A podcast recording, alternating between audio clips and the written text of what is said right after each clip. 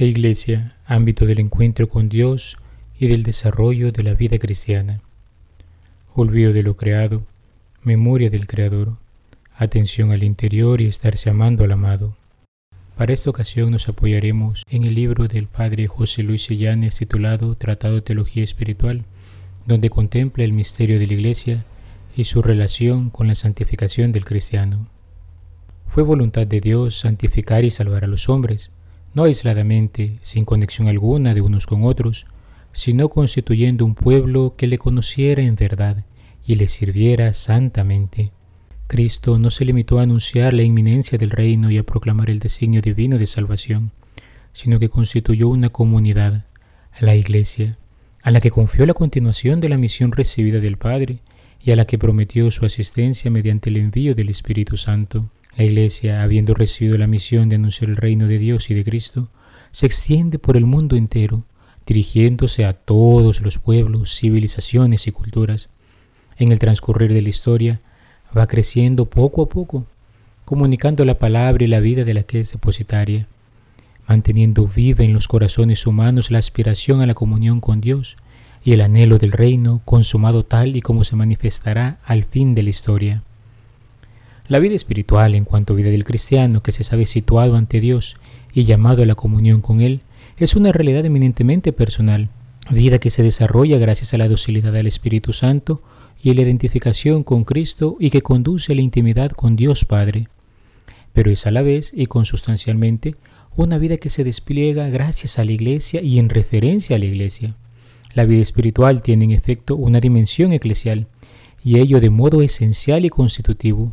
Es gracias a la Iglesia y en la Iglesia, como sabemos de la decisión divina de comunicarse a los hombres en Cristo y por Cristo, y de las vías por las que la vida que de ahí deriva toma cuerpo y se consolida.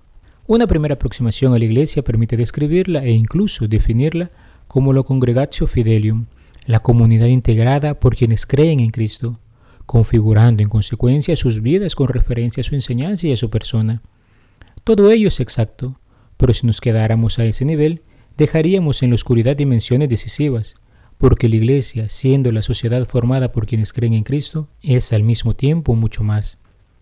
La Iglesia no es solo una comunidad que confiesa a Cristo, proclamando la trascendencia de su persona y manteniendo vivo el recuerdo de su vida y la memoria de su mensaje, sino una comunidad que vive de Cristo vivo, es decir, que participa del vivir de Cristo, de la vida de la que hoy y ahora vive Cristo y que de Él fluye.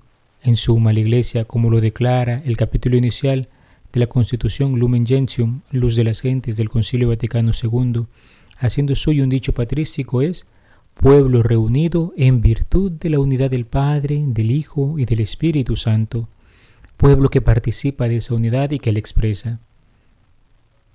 La Iglesia es por eso, como la Constitución Conciliar señala en ese mismo capítulo, misterio, en el sentido paulino del vocablo, o sea, expresión o manifestación de la vida que viene de Dios, o como la misma Constitución dice en otro lugar, sacramento, es decir, signo que no solo expresa una realidad, sino que en uno y otro grado la comunica. Dicho con otras palabras, la Iglesia es a la vez comunidad de creyentes e instrumento de salvación. Es no solo el fruto de la comunicación divina, sino el instrumento del que Dios se sirve para comunicar a lo largo del tiempo y de la historia los bienes salvíficos. Ser llamado a la Iglesia es no solo ser invitado a la comunicación con Dios, sino a la vez e inseparablemente hacer resonar universalmente la llamada que se ha recibido. Todo cristiano que ha acogido en la fe el anuncio del reino de Dios y ha sido hecho partícipe de los bienes que ese reino implica, está llamado a extender el reino, sintiendo la responsabilidad de contribuir cada uno de acuerdo con su peculiar vocación a la tarea que Cristo encomendó a la Iglesia. De ahí los tres puntos en cuya consideración nos detendremos. La Iglesia, ámbito en que se engendra, la Iglesia, ámbito en que se engendra la vida espiritual y en la que esa vida crece. La Iglesia, familia en la que se experimenta y vive la fraternidad que la vida espiritual implica.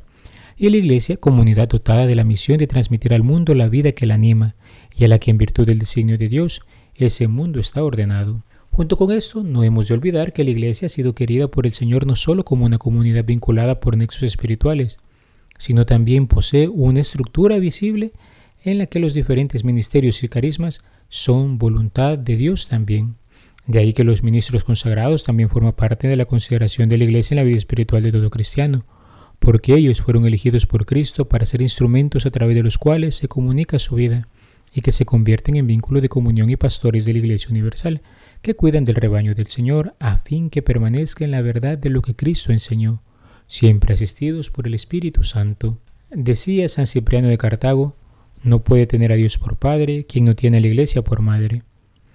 Una verdad profunda, puesto que nos recuerda que no podríamos haber tenido acceso a Cristo si la Iglesia no nos lo hubiera anunciado, puesto que la fe que hemos recibido en el bautismo y por el cual llamamos a Dios Padre, nos ha sido transmitida por nuestra Madre la Iglesia.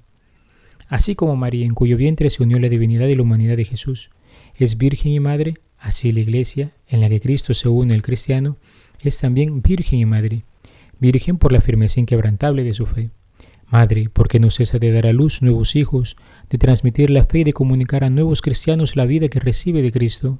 El Señor se hace presente en la Iglesia, de modo que ahí es donde Dios viene a la humanidad para salvarla, llamándonos con su revelación, santificándonos con su gracia, sosteniéndonos con su ayuda constante, en los pequeños y en los grandes combates de la vida diaria. De ahí que el cristiano pueda y deba reconocerla realmente como Madre, como la Santa Madre Iglesia, y que entre las disposiciones espirituales que configuran la actitud del cristiano respecto de la Iglesia, ocupe un lugar destacado precisamente el amor. San Agustín decía, ama a tu Padre, pero no por encima de Dios. Ama a tu Madre, pero no por encima de la Iglesia que te engendró a la vida eterna, y deduce del amor que sientes por tus padres cuánto debes amar a Dios y a la Iglesia, pues si tanto han de ser amados quienes te engendraron para una vida que desemboca en la muerte, con cuánto amor habrán de ser amados quienes te engendraron para que llegues a la vida eterna y permanezcas en la eternidad. La Iglesia, sabemos, es el cuerpo de Cristo, como dice San Pablo, y unido a él, todo el cuerpo alimentado y trabado por medio de articulaciones y junturas, crece con el crecimiento de Dios. Colosenses dos diecinueve. Surge la pregunta, ¿y cómo nos transmite la Iglesia esa vida que brota de Jesús? A lo que podemos responder, a través del ministerio de la palabra y de los sacramentos, como dice el librito de la imitación de Cristo. Son dos mesas colocadas a uno y otro lado en el tesoro de la Santa Iglesia. La mesa del sagrado altar en la que se nos ofrece el cuerpo de Cristo como alimento y la mesa de la palabra que ilumina la mente y el corazón del cristiano, guiándolo en el camino de la vida. Ciertamente la transmisión de la buena nueva de salvación hasta nuestros días y que ha quedado consignada de modo especial en la Biblia, conoce problemáticas propias de cualquier realidad histórica, pero no obstante eso, a través del tiempo también obra el Espíritu Santo para mantener a la Iglesia dentro de lo que Él pensó para ella, y que lo encontramos al final del Evangelio de San Mateo. Vayan pues y hagan discípulos a todos los pueblos, bautizándolos en el nombre del Padre, y del Hijo y del Espíritu Santo, y enseñándoles a guardar todo cuanto les he mandado. Y la asistencia divina para permanecer fieles a este mandato y en la verdad que nos anunció Jesús nos está garantizada. San Juan lo recoge en su Evangelio cuando Jesús nos dice, «Les he hablado de todo esto estando entre ustedes, pero el Paráclito, el Espíritu Santo, que el Padre enviará en mi nombre, Él les enseñará todo y les recordará todas las cosas que les he dicho». Juan catorce, veinticinco al veintiséis. Y recordemos, si es el Espíritu quien mantiene a la Iglesia en la verdad de lo que Cristo nos anunció, también es ese mismo Espíritu el que da a la palabra transmitida una fuerza que transforma nuestra realidad. De tal modo que la palabra no es solo un conocimiento que nos enseña una verdad, sino que es realmente vida que llega a lo más profundo de nuestro ser. Abrirse a la palabra del Evangelio conservado y transmitido por la Iglesia no es solo permitir que la propia mente sea iluminada por la verdad sobre Dios y sobre el hombre manifestada en Cristo, sino a la vez abrir el propio corazón y la propia alma a la acción del Espíritu, que asiste a la comunidad cristiana en la transmisión del mensaje y que actúa en quien escucha, y que lo hace dando luz y la fuerza para creer, es decir, para adherirse a la palabra con plena conciencia de su verdad salvífica y en consecuencia con el deseo de vivir de ella, mejor dicho, de dejarse transformar por ella, hasta formar una sola cosa con Cristo, del que esa palabra habla y a quien remite. Ciertamente la Iglesia, a través de la Sagrada Escritura, nos hace recordar acontecimientos del pasado y nos abre una perspectiva de futuro, o mejor dicho, de eternidad, mientras va transformando nuestro ser. Pero incluso en su ser instrumento de salvación va más allá. Uniéndonos en ella a Cristo, estamos unidos vitalmente con lo que aquellos acontecimientos implican y contienen. En este punto es que entendemos el rol de los sacramentos. La acción transformadora que implica la palabra es, en efecto, llevada a culminación por el sacramento, en y a través de los ritos sacramentales. Al hacer memoria de Cristo y realizar las acciones que lo evocan, Cristo mismo se hace presente como Salvador dotado de gracia y de poder, incorporando así a quienes se abren a Él con actitud de fe y, en consecuencia, apartándolo del dominio del pecado, haciéndoles partícipes de su vida, comunicándoles el Espíritu e introduciéndolos de esa forma en la intimidad con el Padre. La celebración de la Sagrada Liturgia, y de modo especial en ella de los sacramentos, tiene un rol trascendental en toda la vida del cristiano. Dedicaremos un apartado especial a la oración litúrgica y otro a los sacramentos de la reconciliación y la Eucaristía. De momento, quedémonos con un breve recorrido acerca de la acción de los siete sacramentos en nuestra vida. El bautismo nos abre la puerta de la vida divina. Por él nacemos del agua y del Espíritu como cristianos, hijos del Padre. Por la confirmación somos fortalecidos con una efusión especial del Espíritu Santo para vivir en plenitud nuestra fe. En la Eucaristía, Cristo nos une a sí mismo con una intimidad particular, puesto que nos unimos con su cuerpo y sangre, alma y divinidad, de modo que nos vamos haciendo como una sola cosa con Él.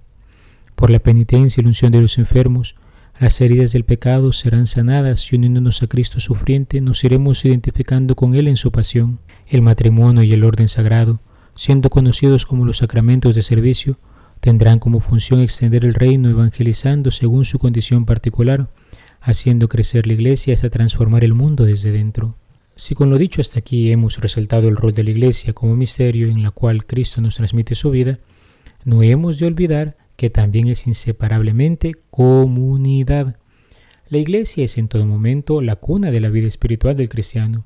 Nuestra meta no es un ensimismamiento en Dios, de modo que nos olvidemos de los demás como si fuéramos del todo indiferente a los hermanos, cada quien en su mundo, sino que nuestra meta es el encuentro vivo y personal con el Dios uno y trino, y en Dios y por Dios, con la familia de los hijos de Dios.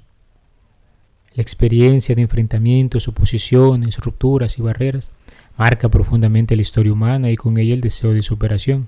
La fe cristiana da a conocer que la raíz de esas rupturas está en el pecado y a la vez revela que en Cristo y en el Espíritu el pecado ha sido vencido, y que con esa victoria ha sido herida de muerte la fuente de donde provienen las divisiones y rupturas. La Pascua y Pentecostés vienen a destruir el castigo del pecado de Adán y la división de Babel. San Pablo de alguna manera nos recuerda la unidad de nuestra fe que trasciende a cualquier división cuando nos dice que ya no hay diferencia entre judío y griego, ni entre esclavo y libre, ni entre varón y mujer, porque todos ustedes son uno solo en Cristo Jesús. Gálatas tres, veintisiete al veintiocho. Los cristianos pueden llamarse con verdad hermanos, reconocerse hermanos entre sí con una fraternidad que nace no de ellos mismos, ni de lo que unos y otros tengan en común en cuanto hombres, sino que viene de Cristo. La fraternidad cristiana se entiende en suma desde la filiación y precisamente por eso, porque hunde sus raíces en el amor infinito de Dios Padre, puede romper y rompe de hecho, como lo manifiesta la historia, todo tipo de barreras. La Iglesia es escuela de fraternidad, comunidad en la que se aprende lo que significa amar con la hondura con la que amó Cristo y en la que se experimenta el impulso a vivir efectivamente de ese amor. Comunidad en la que el creyente puede encontrar a otros hermanos que le ofrezcan afecto, guía, comprensión y apoyo para orientar la propia vida espiritual y afrontar las incidencias del vivir con la alegría y con el empeño, con la seriedad y con la confianza que implica la experiencia de la fraternidad y el reconocimiento de la propia condición de hijos de Dios. La Iglesia es escuela de fraternidad que no se cierra sobre sí misma, sino que, y en eso el espíritu cristiano se diferencia del espíritu sectario, está llamada a expandirse en el mensaje y en la experiencia espiritual cristiana.